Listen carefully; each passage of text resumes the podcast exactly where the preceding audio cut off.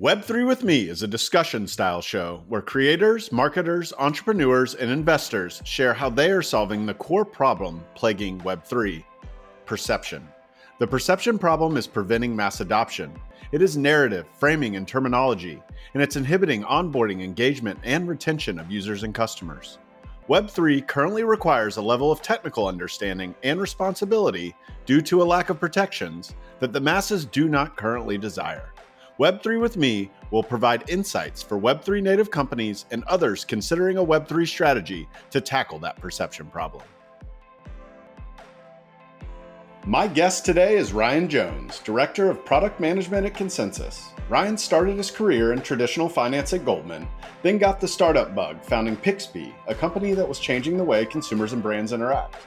Ryan joined Pivotal Labs in 2015 as a product manager where he embraced the unique culture there and grew a team from scratch to over 200 people spanning across multiple countries. He got the Web3 bug in November 2021 when he joined ConsenSys, the iconic enterprise blockchain company operating MetaMask and many other notable Web3 brands. We talk about what it takes to scale product teams and how Web3 is finally hitting a technological inflection point where mass adoption is inevitable. LFG, baby, let's start vibing. Zach French is a bar certified attorney, and nothing expressed by Zach during Web3 with me shall be considered legal advice. All the opinions expressed by Zach and his guests are solely their own opinions. All content in Web3 with me is for informational purposes only. Zach and his podcast guests may maintain positions in the securities discussed during Web3 with me. Welcome to the show, Ryan. Hey, thanks for having me. Happy to be yeah. here. Yeah, I've been super excited for this conversation. Um, we have a mutual friend in Clinton Reeves uh, from back at your pivotal days that made the connection, and uh, I've enjoyed getting to know you over a few calls before the episode, and I'm excited to to dive in um, with you. Yeah, it's been great. Looking forward to it. So I usually start these episodes with letting my audience get to know who you are. Uh, I call it your founding story. So feel free to start wherever you'd like. Cool. Uh, yeah. So maybe I'll start uh, with my um, career in terms of where it started. Uh, started in traditional finance, so at Goldman Sachs. Was there for about four years, uh, managing multi-asset class portfolios on discretion. Uh, my undergrad uh, was focused on finance and entrepreneurship. Um, after that, I essentially what we call the the Babson itch. Uh, went, went and started a tech company uh, with a good friend from college. after that, realized I wanted to stay in tech. I had no idea what I was doing. when we started that first company. Uh, so great learning experience. From there, I realized that I uh, really wanted to better understand how everything functioned. Those who did really well over at Goldman had a background already in finance. So I thought, let me go understand uh, how I can actually build an application and how then it'll work through there. So I went to coding boot camp. Uh, I was the only person that decided not to become a software engineer. My options were to be like a bad software engineer or leverage my skill sets, hopefully somewhere else.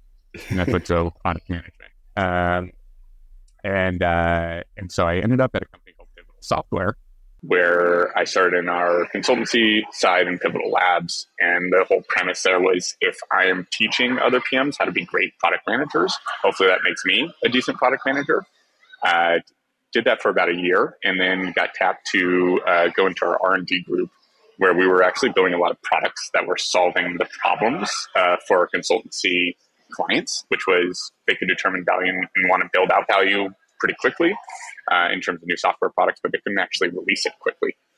Um, and so it was it would take like six months to actually get a release out. And so we started building products where it changed that to literally 30 seconds, and that became like the major revenue driver uh, for the company. And I I got to build out a bunch of new products and teams and scale them from say like 10 or 13 people to 200, and I got to do that multiple times, which was awesome uh, and drive yeah, revenues in like year one to over $100 million uh, ARR for each of those products, which was great. Uh, so it was like a super unique experience, and, and there was no way uh, I could leave that uh, at the time. Um, that ultimately helped us go uh, public, and then we got acquired by VMware. During that time, I started to learn. So I learned about Bitcoin back in 2012. Uh, at that point, I had no technical background. Uh, cryptocurrencies have been around before, so I was like, I don't know, this thing's weird. I was over in traditional finance. Uh, I had no idea what I was doing, and and it was really Ethereum that got me like interested. By then, I had some like technical background. I started writing smart contracts. I was like, wow, this is like programmable money. This is super interesting. Uh, and so on the side, I was I was doing kind of work in the crypto space uh, while I was over at Pivotal, and I had a good friend who actually tried to get me to join ConsenSys probably like five six years ago now, maybe a little longer. But it was in the midst of building all those products out uh, over at Pivotal, and I was like, I, "This is such a unique experience. I, I can't leave yet." And so, after uh, we got acquired by VMware, and I was there for a year, that's when I started to question, like, why don't I just do what I'm doing nights and weekends full time? Um, ultimately, of course, looked around at a bunch of different companies, but picked ConsenSys. Uh, and so happy to talk about like kind of the why and all of that. But uh, at ConsenSys, maybe real quick, I started as uh, head of product for protocols team.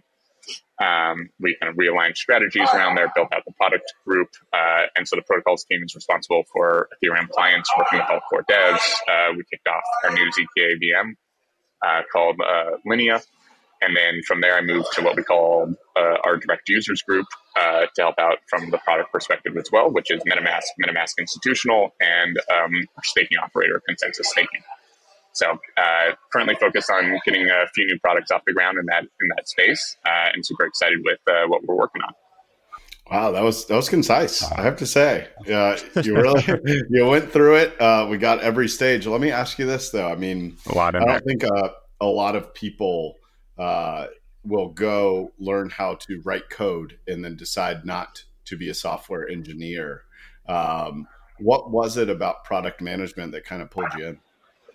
Yeah, so uh, I think the big parts there that were really interesting to me is one, one I love building. So actually, I come from a, a family of builders, uh, home builders to be exact. So like, uh, grew up uh, sucking wood chips out of walls before they could put the drywall on there uh, during my summers. Um, so yeah, I think I just love building. But for me, product management is really unique because it really sits in kind of the middle of both business, design, and engineering and really like the whole point of being a, a pm is you're there as service to others and supporting them to like get the best out of your team. And like i really enjoy like team sports as well. Um, and bringing all those together in one place is like a really unique position. And that's what really enticed me uh, to get into product management over anything else. Yeah i mean in, in a way product managers are ceo of whatever product they're in charge of right? You're managing multiple teams to try to achieve a goal um, yeah. which may include every team, right? Like at least one member from every team. I'm sure it doesn't always. Um, I'm sure a lot of it's more like technical focus, but um, yeah, you you kind of get that autonomy of being an entrepreneur inside of a company.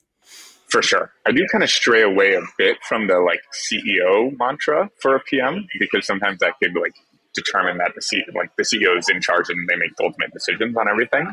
Whereas a, a PM is is a little bit more in that like service and you're you're trying to get the right people to make those decisions. And uh, ultimately, it, it, it does fall a lot on the PM. But a big thing um, uh, when it comes to like pivotal and the way that we would coach there is like shared ownership, right? And so like if something goes wrong or if something goes well, it should be on the entire team to work together and not just fall all the time onto the PM. Um, and I think that's like a huge uh, change for a lot of groups and a lot of teams. And I think that's like integral to like uh, making very successful product teams. Yeah. What what? So you went to Pivotal and you were actually coaching other PMs on how to like what like how did you transition into into that role instead of just being a PM yourself? Yeah, so uh, Pivotal Labs, right? That was the whole premise. Like we, we were a consultancy firm, but what was unique is people would travel to us and work in our office and so they would be flying from, we, we had people from Russia, Japan, uh, Europe, and across the US, like literally fly to San Francisco, work in our office, work next to us for a series of, of weeks or, or even a few months. And the whole point there is that uh, they wanted to get removed from their culture, uh, from wherever they were, so that they could work in a totally different environment. And so what we'd do is we'd have our engineers pair program, we'd have our designers pair with their designers, and our PMs would pair with their PMs. And so you'd start off by like showing them how to do everything and how like every company or, or product would have a problem that they were looking to solve or try to figure out. Uh, and so we would go through and leverage a bunch of different methodologies to actually go and, and accomplish it. And so, yeah, uh, you would show them how to do it. You kind of watch them, coach them along the way, let them fail here and there, and then eventually by the end they should be running uh, 100% by themselves. And so you would essentially let that team go. They would go back uh, to their kind of core offices and continue leveraging uh, those skill sets. So yeah, so it was it was a great learning environment because we got to try so many different things. We got to work across so many different uh, like products and industries, um, and like the way in which you coach PMs. Everyone's starting from a different place, so you spend the first like week to understand like what essentially what level they're at, and then how to coach them along the way uh, to kind of like a, a lean product development sort of uh, methodologies. That's really cool. So there's like a there's an air of like um, like professional and personal development that came along with working with the company at Pivotal.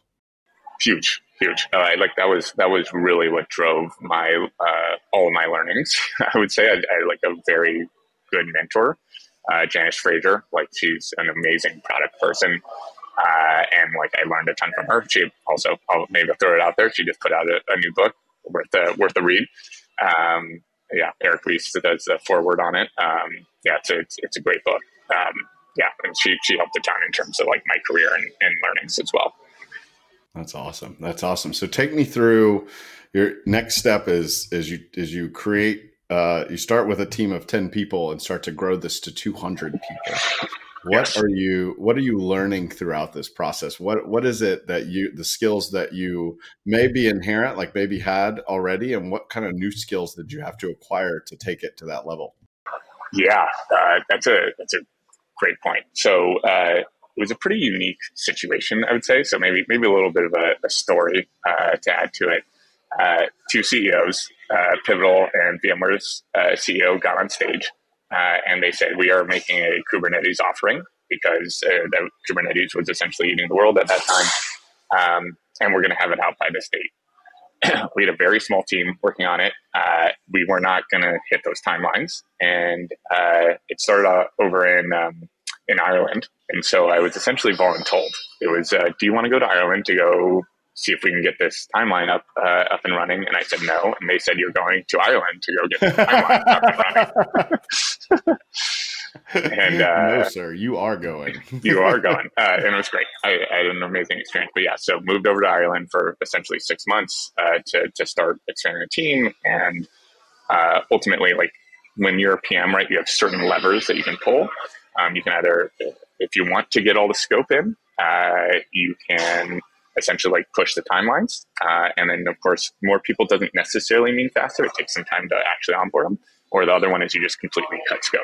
And so the joke was like we we went in there with a hatchet and we destroyed the scope of yeah, exactly just went straight through and we're like, what is the smallest thing that we can do to provide value to the customers that were essentially lining up for this uh, this offering? Like what exactly did they need to just get up and running on day one. So that was the first part, and then uh, because like of what we were building and, and the companies that we were building for, we did have a series of, of uh, customers that were like ready to onboard, and so we knew we were going to scale this thing very quickly. And so the parts that I didn't actually realize were going to happen, I think was like invaluable in terms of learnings, was different team sizes. You need to have different structures and you need to have like different ways that you operate in order to work efficiently. And so we went from essentially one team, right, of like 10 people, uh, to by the end, it must have been uh, 20, oh, about 20 teams.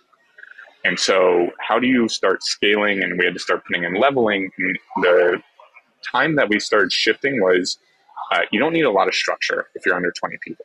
Once you hit about 30, then it changes the game in terms of how you have to structure Another change and another shift is about 75. And then the next one is around like the 120, 130 mark.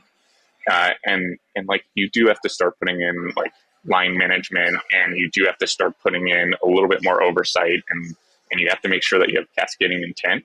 And so it's really, really fascinating to see how uh, we had to do that. And we had to do it fast, right? Like all this happened in a year. So pretty much every quarter we were restructuring the teams. We were refiguring out like how does this work. We were lucky because at Pivotal we had a similar sort of we had, we had a uh, 65 teams building uh, like our core flagship product at the time. So we were able to leverage some of those learnings from that other group to pull them in and ask for feedback as we were scaling out uh, of what worked and what didn't. So that's why like I couldn't leave at that time because it was just like such an amazing experience to like figure out and how to structure teams and all the pains that are associated with it and like leveling up and bringing in PMs, uh, which is such a unique experience. But yeah, I think the biggest part there is just realizing that there is a very different cadence and a very different structure depending on the size of your product group that you're actually going after. Yeah, it's interesting. I, as you as I hear this, and this is definitely confirmation bias, so bear with me. Um, I think of you know the power of decentralized versus centralized management. Um, was that a conversation that you were having when you were scaling? Yeah, so I mean, it, it, so this is an interesting one. This is certainly like stuff that we're trying to figure out at, at ConsenSys, and I do think like the experience has been helpful. We we did go through a pretty big restructuring of MetaMask, um, and it's a similar sort of setup where it was 13 people, and and now MetaMask is like 150, uh, and before maybe there wasn't a lot of structure, and so now we we were able to structure it. And the, the like the best teams are very much empowered product teams right? You want to make sure that it's uh, they are the ones that are able to go and make decisions and go drive value but you do need to like make sure there's some form of an alignment. And so i tend to think like the best uh, companies and best product uh, groups are those that have both top down and bottoms up. The information and the degree of detail is of course going to be different depending on uh, kind of which level that you sit at right? And so there should be aligned goals, aligned milestones, uh, how everyone fits into that like strategy and vision, um, and and then more data and information should be coming up from the bottom to then reassess and change if you need or, or tell you if you need to change any form of strategy that's associated with it. And so, uh, yeah, it, it's I think the premise of like everything needs to be decentralized. I don't. I don't agree with. Right, decentralization is a spectrum. Uh, You're in good depends company. on like what part of the stack. Yeah, and and like I'm a big believer that like a hybrid model tends to be the one that always wins. Right, like you go one way too far or the other way too far, it's like never going to work. So like, what are what parts can you take is really the the ultimate uh, challenge. Yeah, I had a, a former guest that put it pretty eloquently in that he said it's efficiency versus resilience mm-hmm. um, when you're choosing between centralization and decentralization, respectively. Um, so that's that's cool to hear from from firsthand experience. Uh, was the just out of curiosity, was the team distributed uh, across the world, or were they local? Uh, for like MetaMask or for Pivotal? For Pivotal. So that that was an interesting one. So we started uh, with pretty distributed. So we had like Ireland and the US. And then we did make the decision to pull the core of it all together in Palo Alto. Um, and like it is, it does make a pretty big difference to, especially when you're building out a brand new product to have everyone in the same room um, where you can just walk over. And so I think at, at, that stage, we probably had about 80 people all in like one office in one location. Um, and it wasn't a need to go there every day, but it was like a three, it was before like COVID, uh, it was a hybrid sort of environment. So it was like three days a week that everyone was kind of in that office, um, which make it made it much easier. But yeah, we, we tried to have everyone there, and then there would be some offshoots, right? And so it goes back to like, what are you doing, and, and what are the teams that are involved? Anyone who's like part of the court does help to have them at least same time zones and working closely together. And then there's times where there's uh, additional work that can be done that is a little separated, and that you can have a little bit more of a distributed team. So you, yeah, you, you eventually bring them back in. I guess this is all happening over the course of a year, though, right? So, yeah. like, was was Pivotal public at that time, by the way, or was it? Pivotal was public. Yes. Okay, so you had like, I guess some, uh, I guess some capital levers to pull on to fund something yes. like that. It's not cheap to to, we, to get everybody to move to one area and get a big enough office space, especially in Palo Alto.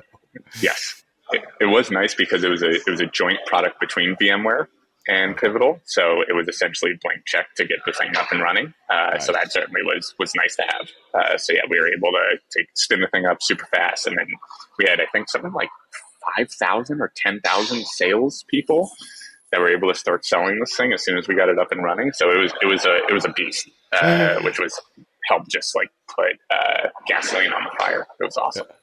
What what what what kind of role did you have as you know leading one of these things in terms of like the go to market, like actually going and getting the salespeople and all that? Were you handing that over to somebody in the revenue op- revenue side of things, or were you actually helping kind of scale that way too?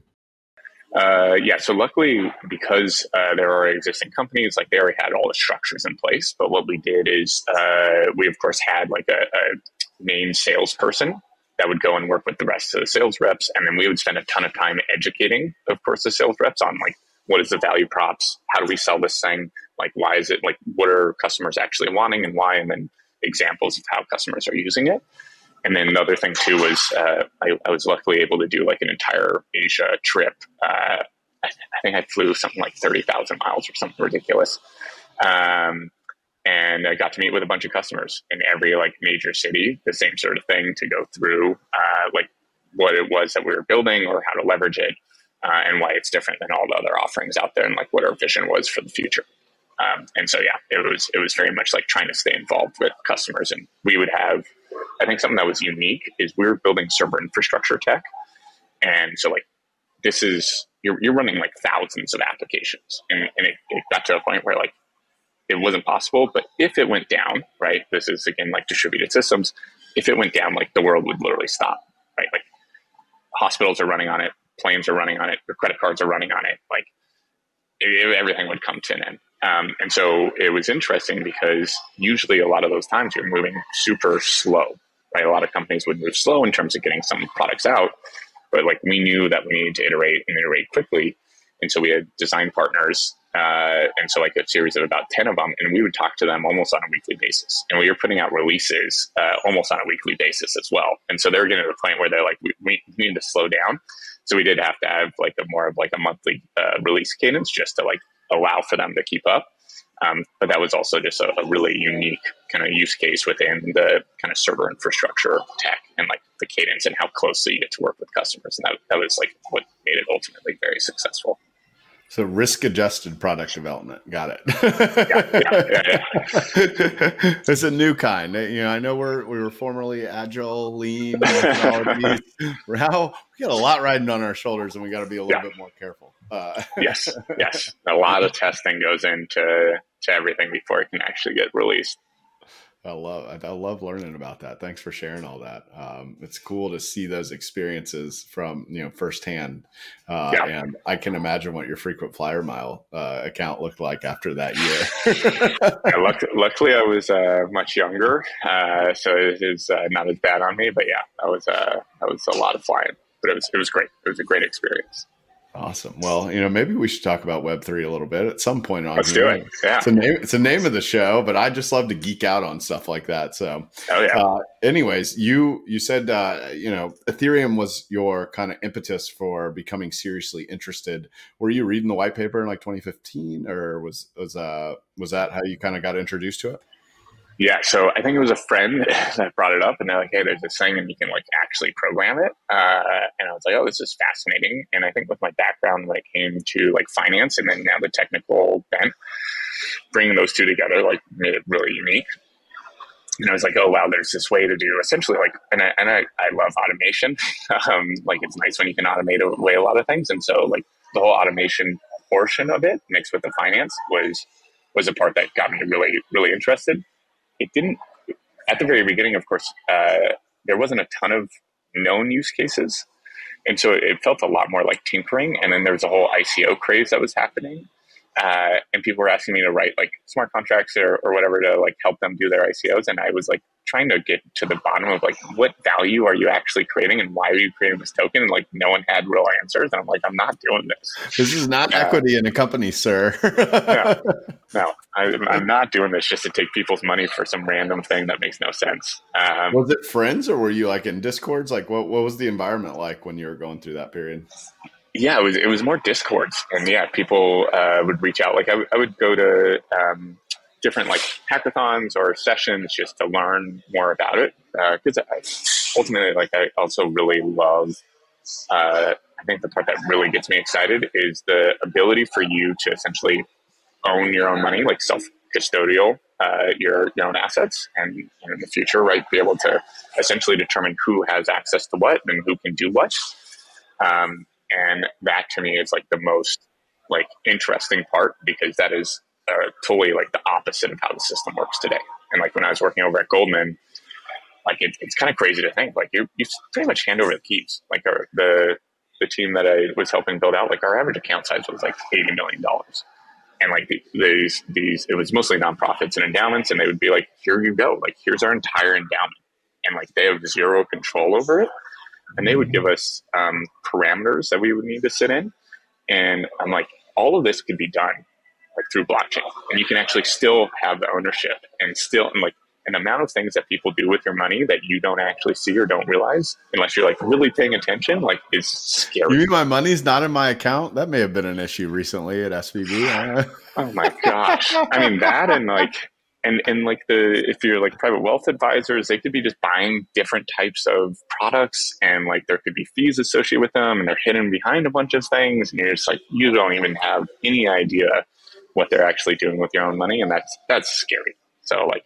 I think those are the parts that got me really excited. But it was it was before DeFi was there and all of that, and so I think people were just trying to figure out what to do with this thing. Yeah, yeah. I mean, I think a lot of people were, and they a lot of the people that were introduced around your time were uh, mostly interested because of that programmable aspect. You know, they'd probably seen Bitcoin at some point and realized, oh, this is a great single use case, right, for you know digital money. But what happens when you can program like what a token represents? Um, yes. And that that was Ethereum and continues to be Ethereum um, yes. upon which you're you're still building on. So um, sure. You you get into it. Uh, what year did you leave Pivotal? When did you start? When did you uh, move over? So I, I officially, so yeah, I was over at VMware. Uh, I officially joined ConsenSys in 2021.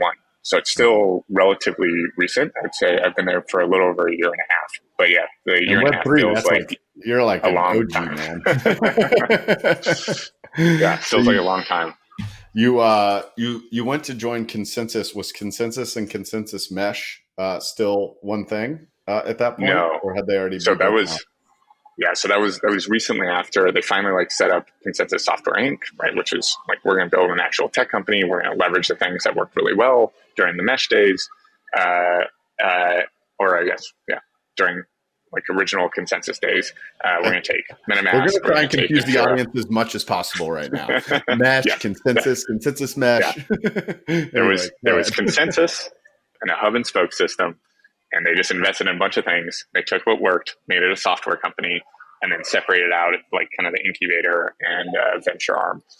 Um, and yeah, so yeah, that was that was already the separation that was there, and so yeah, I was coming in, and I think that was one of the parts that really excited me. Like, it is a new company, right? At that time, uh, it was still pretty early, and like a lot of the growing pains were there. How do we actually structure a real software organization?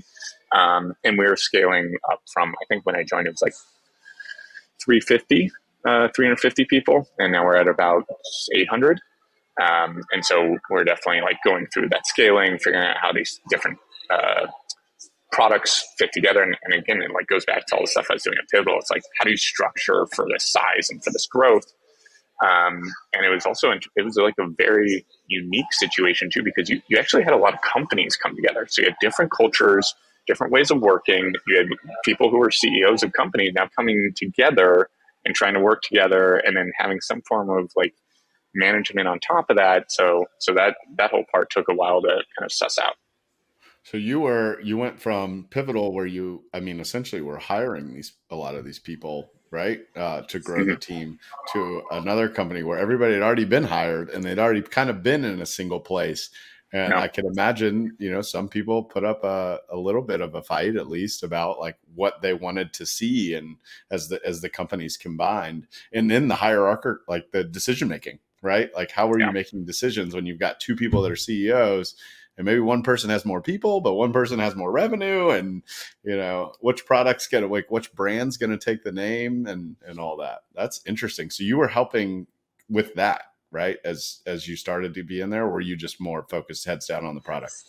Yeah so i luckily came in like most of that was was figured out. There's still some parts. I think what was nice is uh, everyone had the same ethos and vision right? So like the way of working and maybe the timing or how we get there was is different and like now we're we're much more aligned i would say.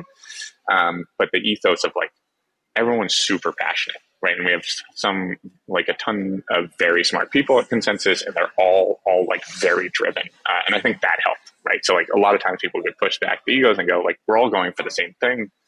Uh, how do we make this work, and how do we make this work now in this bigger picture? And so yeah, luckily when I came in, uh, a lot of those structures were kind of set up at the point, but uh, we were still doing too much, right? Like there's way too many things that we're going after, and we didn't have necessarily a, a ton of product managers at the company. And so uh, that was kind of the part of how do we how do we add product managers? What do we expect from our product managers? Um, and then how do we like drive that focus and alignment across our different groups was really kind of the premise that I came into to help um, clarify, I would say. And so yeah, joining on the protocol side, so the very bottom of the stack, uh, pretty much like drove getting rid of our uh, private um, private blockchains, uh, and so something like Quorum, uh, and really focus on the public permissionless uh, aspect, and that aligned more with like our strategy and what we are doing on the MetaMask and Infura side. And so like that was a, a, whole whole big part too. So hiring a bunch of PMs, restructure, refocus us, get that ZK up and running um, was really like what I what I tried to come into. So you you the the decision primarily came out of all right, let's find what's more strategically aligned, public or private, and then you go the public route. What what does the structure look like now? Yeah. So um, yeah. So coming in like it was it was more of this like let's have a, a product leader in the space and figure out where we should go. Uh, and so yeah, started by just talking to a bunch of people and then also just like trying to understand like what is val- like actually validated and what's not. So we're actually doing a, a like most of ConsenSys's revenue before we added swaps to MetaMask was from the like large uh, enterprises, and so it was very much from the private permission space. Like that was our bread and butter. So we had a ton of services. We were selling Quorum. Like the, that was where we were making the tens of millions of dollars. And then once swaps was added, uh, we saw like exponential growth when it comes to, to MetaMask and we started like that was really uh, started to realize that there's a different way to approach this. And things like cbdcs that's like a decade long uh, journey. And that's not something that of course we have time for. Um, and and so yeah so it was very much like okay let's make sure that across the entire stack and that's why ConsenSys is in a unique position where it has like all the way from the very bottom uh, of the protocol all the way to the top like a like metamask has all those different components. Let's just make sure that we line them up and so at this stage, right, we're only doing public permissionless. And so that's why we have um, our clients, uh, Ethereum clients, Besu and Teku, and then we have our ZKVM uh, Linea. Um, and then we, of course, have R&D group that works closely with all core devs and just like tries to contribute to the Ethereum ecosystem to continue to drive it forward, um, which is a big part. And then on that stack, right, we have Infura and then we have MetaMask. And like that's like aligning that was a really big I would say, effort. And anything outside of that, uh, we essentially got rid of. So there's a bunch of products called Codefi, didn't have a ton of validation that were associated with them. There were a bunch of like financial primitives, um, and essentially just uh, end of life all those products as well. So I felt like my entire, I, I kind of did a similar thing. I felt like my entire first year was coming again with a hatchet um, and just getting rid of You guys watch out. Right. You see Ryan coming into your company. yeah, yeah. yeah. I love that though. But they they trusted you to do that, right? Because you had done something similar before, and you knew you had the experience behind you, which also probably helped you make these critical business and strategic decisions the right way. Yeah, yeah, it was. Uh, I think that was helpful, and yeah, I mean, everyone at ConsenSys was extremely supportive um, and and like very team oriented, and so I think yeah, that was huge. Some of the stuff too was already kind of in people's uh, minds, but I kept I helped kind of like push it over the edge, uh, so that and really like speed it up. Uh, so I think luckily we weren't doing anything at that time that was too far out there, uh, and so I think that certainly helped. Uh, but yeah, it's just like how do you actually approach it? How do you speed speed up that process? And, and like what does good look like in terms of like team structures? And, and how do you go through some of these changes? Uh, certainly, my experience was was helpful there. Yeah, the you know going back to kind of the shared ethos was that like kind of like the we want to see this industry succeed ethos. We believe that it's going to add a lot of value, um, or was it like just being a part of ConsenSys already? Um, you're you're talking about in terms of like the ethos of, yeah. of individuals. Yeah, you said you know you you didn't have as hard of a time as you would think trying to integrate the ethos because everybody was kind of fighting for the same thing. Was that just kind of like the the Web three ethos, if you will? Yeah, I would say it's a Web three ethos, but it's like there's a lot of people that uh, don't like the current systems uh, or how they operate and think that they can be so much better. And it's really like people want to help others uh, is a big part of it and want to enable others. And so a lot like everyone at ConsenSys has that like kind of dream and that vision that we can use this technology to make like our world a better place. And I think that just like made, makes it so much easier when everyone's on that same sort of like culture and, and vision. Um, and yeah, then it, then it breaks down to like what is the right thing to do now. Uh, and because it is such an interesting technology that can be used in so many different ways, that makes it hard because there's a lot of sparkly objects. And so that's where all the like heated discussions come in. Um, but with all that passion, right, you're going to get some heat that comes from it, uh, which also makes it for a very like uh, interesting and enlightening uh, space to be in. Yeah, I mean, especially 2021, early 2022, sparkly objects were everywhere. everywhere. which which makes it, you know, what a lot of people would say, and, and you know, some might call it cliche, is that these are the best times to build because there's just not a lot of distraction, right? The signal noise ratio is completely different right now it's it's so yeah the amount of things that we were looking at and like we are trying to be like just stay focused and put the blinders on and now it's yeah much easier uh, to stay like focused on what we actually wanted to do and just continue to drive in that multi-year roadmap. Um, I'm going to ask a, a, somewhat unrelated question, but but just curious because I I've been trying to explain decentralized identity to a lot of people lately, um, and um, I know that you guys have a big you know division dedicated to zk and stuff like that. Would you be willing to take a stab at explaining that to the audience exactly how something like that works, like as if they have no idea what ZK stands for. Um, yeah, I think it'd be interesting. Yeah, I'm curious on when you talk about decentralized identity, like what aspect you mean? Because I'm, I'm, happy to talk about like the, the ZK, like EVM and, and kind of like the premise of it. Um, but I'm curious, like there are different parts of identity that we're certainly looking at when it comes yeah. to like MetaMask and what it means for an individual. So yeah, curious kind of uh, if you're able to talk a little bit more about that part.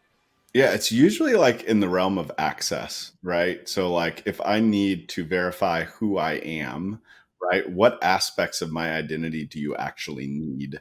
And not having those all stored in one place and or having to fill them out every single time that you need to do a thing like park your freaking car. Um, you know uh, that is usually when it comes up. And honestly i've had like three or four people reach out for the show inbound lately mm-hmm. around it. So i feel like a lot of people are at least funded or trying to build these companies. So it's i'm super interested in it. Yeah uh, yeah it's interesting. So so I think from uh, our perspective, identity is, is a huge premise, and like we see the wallet as actually like your a uh, form of identity. And so, what does this mean in terms of online identity, and then your connection to like you as an actual individual in person, and how do you determine that? Uh, and, and the other part too is like, what data do you give to what sort of uh, maybe institutions uh, and you don't want to make sure that like your social security card is just sitting there right in front of everyone at all times.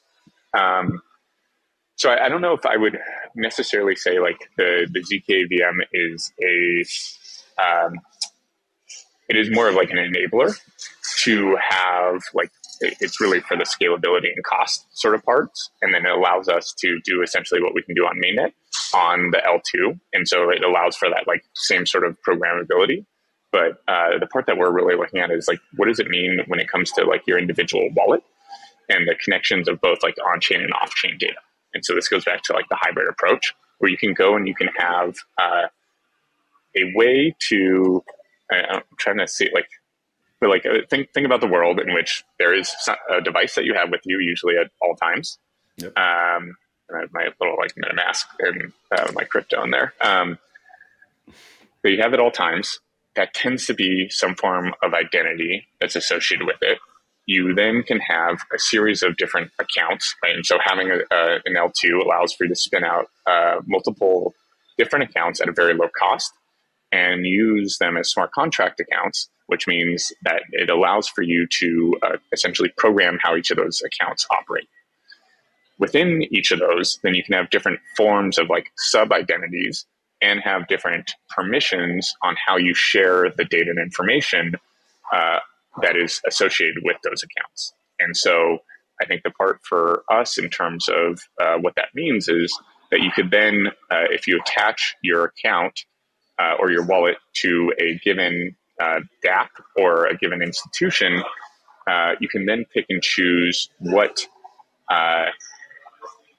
what parameters are going to be shared in that specific instance.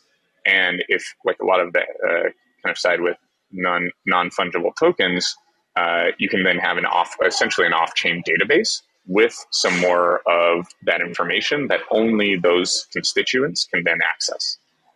And so it's really the on chain data that's saying, here's your connectors, but it's only uh, those that have the actual access controls that can uh, access the, the, the, detailed data in those off chain events.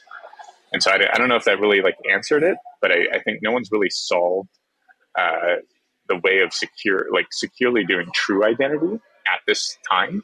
We are creating like online identities and your uh, different forms of like what does an identity attach to a single account, but no one's actually solved that off-chain and off-chain access controls in a seamless way yet uh, for us to do it. But I do think like a lot of the account abstraction and the L2s are making it possible for us to actually get there.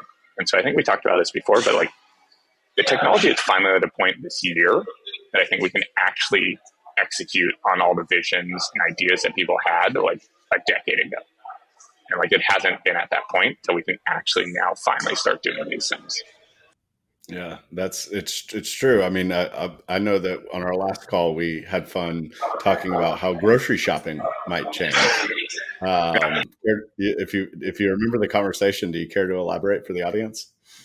So I think it was uh, we were talking about like the premise of uh, uh, you you correct me, but I'm gonna I'm gonna make a guess of what I think I think we were talking about was uh, you can essentially go in, um, and you can go and you can pay, of course, with your phone uh, essentially you could pay with a, a crypto wallet uh, very seamlessly uh, to do that. And you could, as a, re- as a return, your receipt is an NFT. And what's interesting about NFTs is right there, they have uh, essentially a bunch of output and it's all, all uh, code that you can go and you can get all the details that are associated with that receipt. And so it changes the game in terms of you just getting a paper receipt and you're like, okay, I spent $60. You don't know exactly the details of what you actually spent on and uh, with an NFT, getting that response, like you could have every single thing, like I bought X amount of bananas and, and all this. And so you could actually start breaking down like the um, your budget in a much better way. You could also start figuring out like how uh, people are spending in a certain environment or a certain place. And it starts to give you just like essentially superpowers uh, associated with any purchase that you actually make.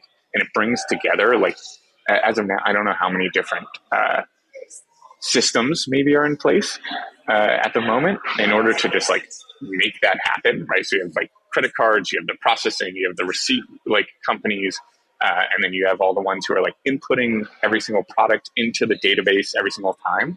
Like think about that as all one one like uh, solution. And it's just like all of a sudden it's just like it's a game changer, right? Like you don't have to go and repurpose the way that you put in bananas to the system and then all of a sudden like how you actually go and make the payment and who gets the data and information. And if that becomes open and accessible, the amount of different applications that can use it. And so, yeah, I think it, was that kind of on the realm of what we were talking about. Actually, it was not, but that okay. was very interesting. um, and it actually expanded on exactly what we were talking about, which we were talking about it from the vendor angle. Oh, okay. How we could go in now that you have account abstraction and you can allocate costs where you would like to allocate them, vendors could start to offer incentives for you to purchase their products. And oh, yeah. Pass, you could pass on the costs of that. So when you pair that with your version, which is this single pane of glass that the digital wallet creates, um, you now have a way to access and use that data in one place without any one person having to be responsible for that data. Yeah. Right. Yeah. Um, which to me is like one of the biggest use cases. I mean, that just to to to rally on that a little bit, the thing that got me interested in tech was working at Marketo and understanding the power of integrations between different softwares to offer a full like vision of who the customer is, right? That's exactly what digital wallets do, just 100x better because you don't have to build anything. You just yes. got to get people to connect the digital wallet, and all of a sudden, all of that data is available. Yes. Oh, yeah. Yeah. I mean, that's like uh, the infrastructure is already there, which is makes it go so much faster in terms of what you can build. And and to the point, yeah, that uh, I do remember now that uh, we were talking about from the brand side that they could essentially programmably uh, give discounts and like help drive people. And the part two that's starting to pop up, right, is like you're seeing for brands is pretty tough when it comes to privacy with cookies, uh, where they're starting to like not have that much data and information about their users and like what they're doing and who they are. And the whole point here is like with, with NFTs, it allows for you to determine like uh, who the users are in a systematic way, and then you can essentially target them to hopefully like incentivize them to buy your products. Uh, and and like that's fascinating too when we start thinking about like how can applications change uh, so like if you're Nike and you have a user that's buying a bunch of different shoes and they get an NFT that's associated with that, when they get onto their site, into your, like onto the Nike site, or walk into even a store uh, and connect their wallet with all these different NFTs, like the whole thing can completely shift and change based off of that. And like there's no way to do that right now. Um, it makes it like very very difficult to have that. And by the way, there's an air of consumer protection if we're talking about uh, food. By the way, what does it take to recall a bag of lettuce now? what if every single one of those bags could be tracked to specific customer accounts and that data was very easy to access makes it a mm-hmm. lot easier to take the unsafe product off the shelves and save the company money for not having to recall every single product they issued yeah and notify people and notify right. people too right to their digital no wallet here's yeah, yeah here, here's a message so um, account abstraction is not an intuitive word. Um, what what exactly does account abstraction mean? And then you know if you want to get a little technical talking about 4337 um, just like what what was that jump? What is the big difference there? I know we've kind of alluded to it with the example but just trying to explain that. Yeah so uh, so this is one of the things that i, I do think is like it's new and this is like a huge unlocker uh, in terms of uh, us making the user experience much better from the wallet perspective for individuals. So there's a few key parts of account abstraction uh, that really like provide uh, that accessibility. Um, so one of those is this thing called paymasters. And so it makes it so that you can actually determine who does the paying of gas. Uh, and so as of now, right, when it comes to anything crypto, it's like when you do the transaction, you have to pay whatever fee that's associated with it uh, in the like credit card world, uh, it is the merchant that is saying, "I'm willing to take the fee in order to help uh, make this transaction go smoothly, so that this uh, my customer will buy my goods." And so now, uh, with account abstraction, it allows for that to essentially happen, where a consumer can go, they can buy a good, they don't pay any additional fee. It's the merchant that essentially pays the fee. So that's uh, one of the diff- one of the parts that comes into it. The other is a bundler, and so as of now, uh, when if you use like MetaMask, uh, when you do a transaction, you have to sign every single transaction, and sometimes like you're you're doing like five clicks every single time just to do like one little thing. You can bundle them all together and run the transaction. And so again, like it's it's I just say yes, and in the background you can run a bunch of different processes to get the outcome that you want. And so that again simplifies it. So it goes back to like swipe that credit card, you do it once, and a bunch of things happen. Um, the other is now uh, merging uh, uh, essentially different types of accounts. And so uh, there's Argent and a few others who are really doing this early on with uh, smart contract accounts. And what this allows is the ability to essentially set up different forms of accounts with logic that's associated with it. And uh, as of today, uh, so so MetaMask we call it an EOA, uh, where you essentially have a uh, your password that is going to keep your private key encrypted, and that is the thing that's going to do the sign. It's very rigid. That's like all it essentially does for you. When you talk about smart contract accounts, it allows for you to have different recovery methods. So you no longer need a uh, recovery phrase like the random 12 word uh, recovery phrase for MetaMask, you can actually start to do worry social. About what it is. uh, worry about what it is. Yeah. So you can start doing social recovery. So you just have your friends that set it up. You could start doing Web two as your recovery. You can change depending on each account. You can change your uh, recovery methods depending on like what assets you actually have in there. Um, and then you can also automate some of like subscription like payments. And so all of that again, like the whole point here is abstract away all the minutia that's associated with trying to make the same like each transaction function and make it so that you no longer you don't need passwords, you don't need a recovery phrase, you don't need to sign every single transaction, um, and you can go and depending on within your accounts, change the way in which those operate that are best suited for the type of assets that you have in there, what you actually want as your outcome. And so we can uh, kind of like an example here is is we recently built it where you could send uh, a token to someone, not knowing their wallet address, not knowing uh, if they even have a wallet uh, or their like decentralized identifier. Uh, you can just send it through a link. We can spin up a wallet for them uh, in the span of like 30 seconds. And all of a sudden, they can take those assets and have them, and they can send them to anyone that they would like. And they did no other form of onboarding, and it's literally just attached to their phone. And at some point, if they want to, to make it so if they lose their phone, they can get those funds, they can set up their recovery methods.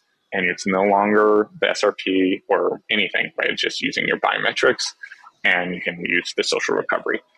And so, like, that is where it really changes the game because, yeah, it gets rid of, as of today, like, I think the hard part is you need to understand how blockchain works to use the products in the space. And we need to get to a place where no one needs to understand blockchain, and all of a sudden they just get the value. And that's where we're, we're really trying to push things. You know, I think that the phrase you just said uh, has been said on this show a thousand times by both me and my guests, but this has been the most interesting and I guess viable evidence of how it's actually happening. We are meeting people where they are now. Yes. Yes. And, and I think it's, and it's better right? Like I think we can build a product that's better than Venmo, better than White Zelle. But like we are actually the, what we've been trying to solve is a lot of the problems in the Web three space to just like get those things better. Uh, and so now we, I think we're at a point where we can actually solve Web two problems. Right, which was like the whole point of like using a new technology. What are the real use cases? yeah, yeah, we can like actually now solve them, which is which is super exciting. And it's like literally this year is when this this technology is going to become available. So uh, going back to the kind of um, taking the fees and being able to uh, uh, program them to who is who's assuming those fees back to the merchant. Um, does that also does it also follow that the fees will be reduced? That there'll be lower fees um, than what we currently like because like for a lot of merchants and you know their biggest cost is this three percent or more yeah. that they're paying to these credit card companies um, that a lot of people think is not justified at this point. Mm-hmm. Um, but I don't know. Does that change as well? Yeah, absolutely. I mean, so so so I think the parts that all come there's a bunch of things that are all coming together at the same time that really make it interesting, right? And so. Uh, uh, think the paymaster part, so who, who takes the fees, is certainly helpful. Uh, but then in terms of actually decreasing it, it's really like the ZK VMs and the L2s. So now all of a sudden you're going from uh, like having to mainnet gas costs, which is relatively expensive, to like a cent per transaction, right? And so like when you're when you're thinking about and your transaction size can be like huge, right? And so like what is that as a percentage? So instead of paying the three percent for credit card fees, you're paying like 0.001 percent depending on the size of the actual transaction. And another thing that's that's amazing uh, is because of the difference in terms of who can pay is uh, whatever system you're using could potentially like even subsidize those payments hmm. because they're uh, making money in some other method. And so all of a sudden you could essentially, we, like we could, right? If MetaMask sitting on Linea, we could essentially make it so that you pay zero for some period of time as long as you are also staking or, or doing something else on our system. And like that again becomes very fascinating. Think about like a merchant in Thailand that's like running a street cart. All of a sudden, you can uh, you you essentially have like cash, right? This is di- like the first version of real digital cash that you can give around and essentially have no fee associated with it, and it's instant. Like that is super crazy powerful, and like the individual has full control over it. They don't need to put any form of like KYC. And uh, when they want to send it to someone, if they don't have a wallet already, like in 30 seconds, they have that like digital cash in their phone and attached do to their device. Do you take this? No. Here's a link. Now you do. now you add it. It's great. And like pay me in a QR, like everyone's using QR codes. And of course, across India and, and China, like this is already common practice. And there are billions of people already doing this today. Uh, and the difference is like you, again, get like full control. You don't have to like rely on another a third party. You don't have to rely on a bank. You have absolute control of your own assets. And like that again is like the really big driver here. But up to this point, when someone said that, they're like, What do you mean? Are you an anarchist? Well, it's like, no, I'm actually just gonna make your life cheaper and easier. You're welcome. Right? Exactly. Like for the first time, you can now say that. Whereas before, that argument always went on. Well, I even made a video once where I was like, "So you got to download MetaMask wallet, and then you got to get your seed phrase, and here's where you want to store it." And like, nope, not No. anymore. Now it Don't is. to. You know how to open your phone because if you know how to open your phone, you can you can have it. Yeah, yeah. And then like the the thing that keeps popping up, right? It's like I don't know. You go to lunch with someone in London, and all of a sudden it's like, okay, how do I how do I pay you if I don't have any cash on me? Say like we split the bill and it was like 50, 50 pounds. Like how do I give you fifty pounds? Like, it is it is convoluted to get that to someone without having the actual cash. And like this makes it so it's a no brainer. It's like you want fifty pounds here, done in like a second. I always, Um, I always go back to uh, an example actually with one of your former colleagues, Ian Andrews, uh, Oh, yeah. where we were explaining that uh, if you want to start uh, a manufacturing company in Nigeria, say, and you have um, and you have to pay in U.S. dollars because it's a global reserve currency, uh, you can now pay in USDC, and you don't have to wait the twenty to thirty days that these banks to take to convert your your naira into uh, U.S. dollars, right? Yeah. And then, by the way, oh, your manufacturing costs have changed by then. So I hope you converted a little extra because inflation's out, Yeah. out the roof right now. So like, Yeah. all of that starts to come together, and oh man, it's that's beautiful. Uh, it is nearing the top of the hour, though. Uh, oh my I hate- gosh, could totally keep going. I know, I know. I have to. I have to. We, we, you'll have to come back on. Uh, Yes, I think yes. it's just the, the solution there, um, and uh, maybe in person sometime. That would be a lot of fun. That'd be great. Um, so uh, I do have my two final closing questions. Uh, the first one is, how do you define Web three? Uh, yeah, so I think mine is relatively simple. Uh, it's any any application that's leveraging blockchain technology. Um, I think that's that's it. Fair, fair. So uh, the next one's forward looking. It's uh, where do you see yourself in the space in the next six to twelve months, and then where do you see yourself in the space in the next five to ten years? Uh, yes, so I think the next uh, six to twelve months is pretty easy. Uh, I'm helping drive out uh, this product that we call MetaMask Portfolio. Uh, like I'm, I'm a big believer in terms of what we're trying to do with it, which is make it the hub of, of Web3, so a safe, secure place for people to come back to, kind of like your homepage, uh, and then jump out to kind of the frontier and interact. Uh, and then the other part too is like we want to make it so you never have to use a centralized exchange ever, right? So we can protect people from a BlockFi, and FTX, a Celsius, uh, and again put that power to the users, uh, but they get to leverage all kind of the value adds that are that are associated with it. And so uh, next six to twelve months is really getting it to a place where anyone and everyone can use the MetaMask portfolio and has kind of like the core core primitives that are there to make people feel safe and secure, and we can help onboard a lot of people uh, from that aspect. Uh, I think the next five to ten years, like in the crypto space, right? One year is already crazy, so uh, we'll see. But I, I hope, uh, like, I would love to continue driving that aspect of, of kind of what we were talking about at the end, which is uh, can we really make a game changing way for funds uh, to be managed and handled and and essentially distributed? And that's that's really where I'd love to to be focusing.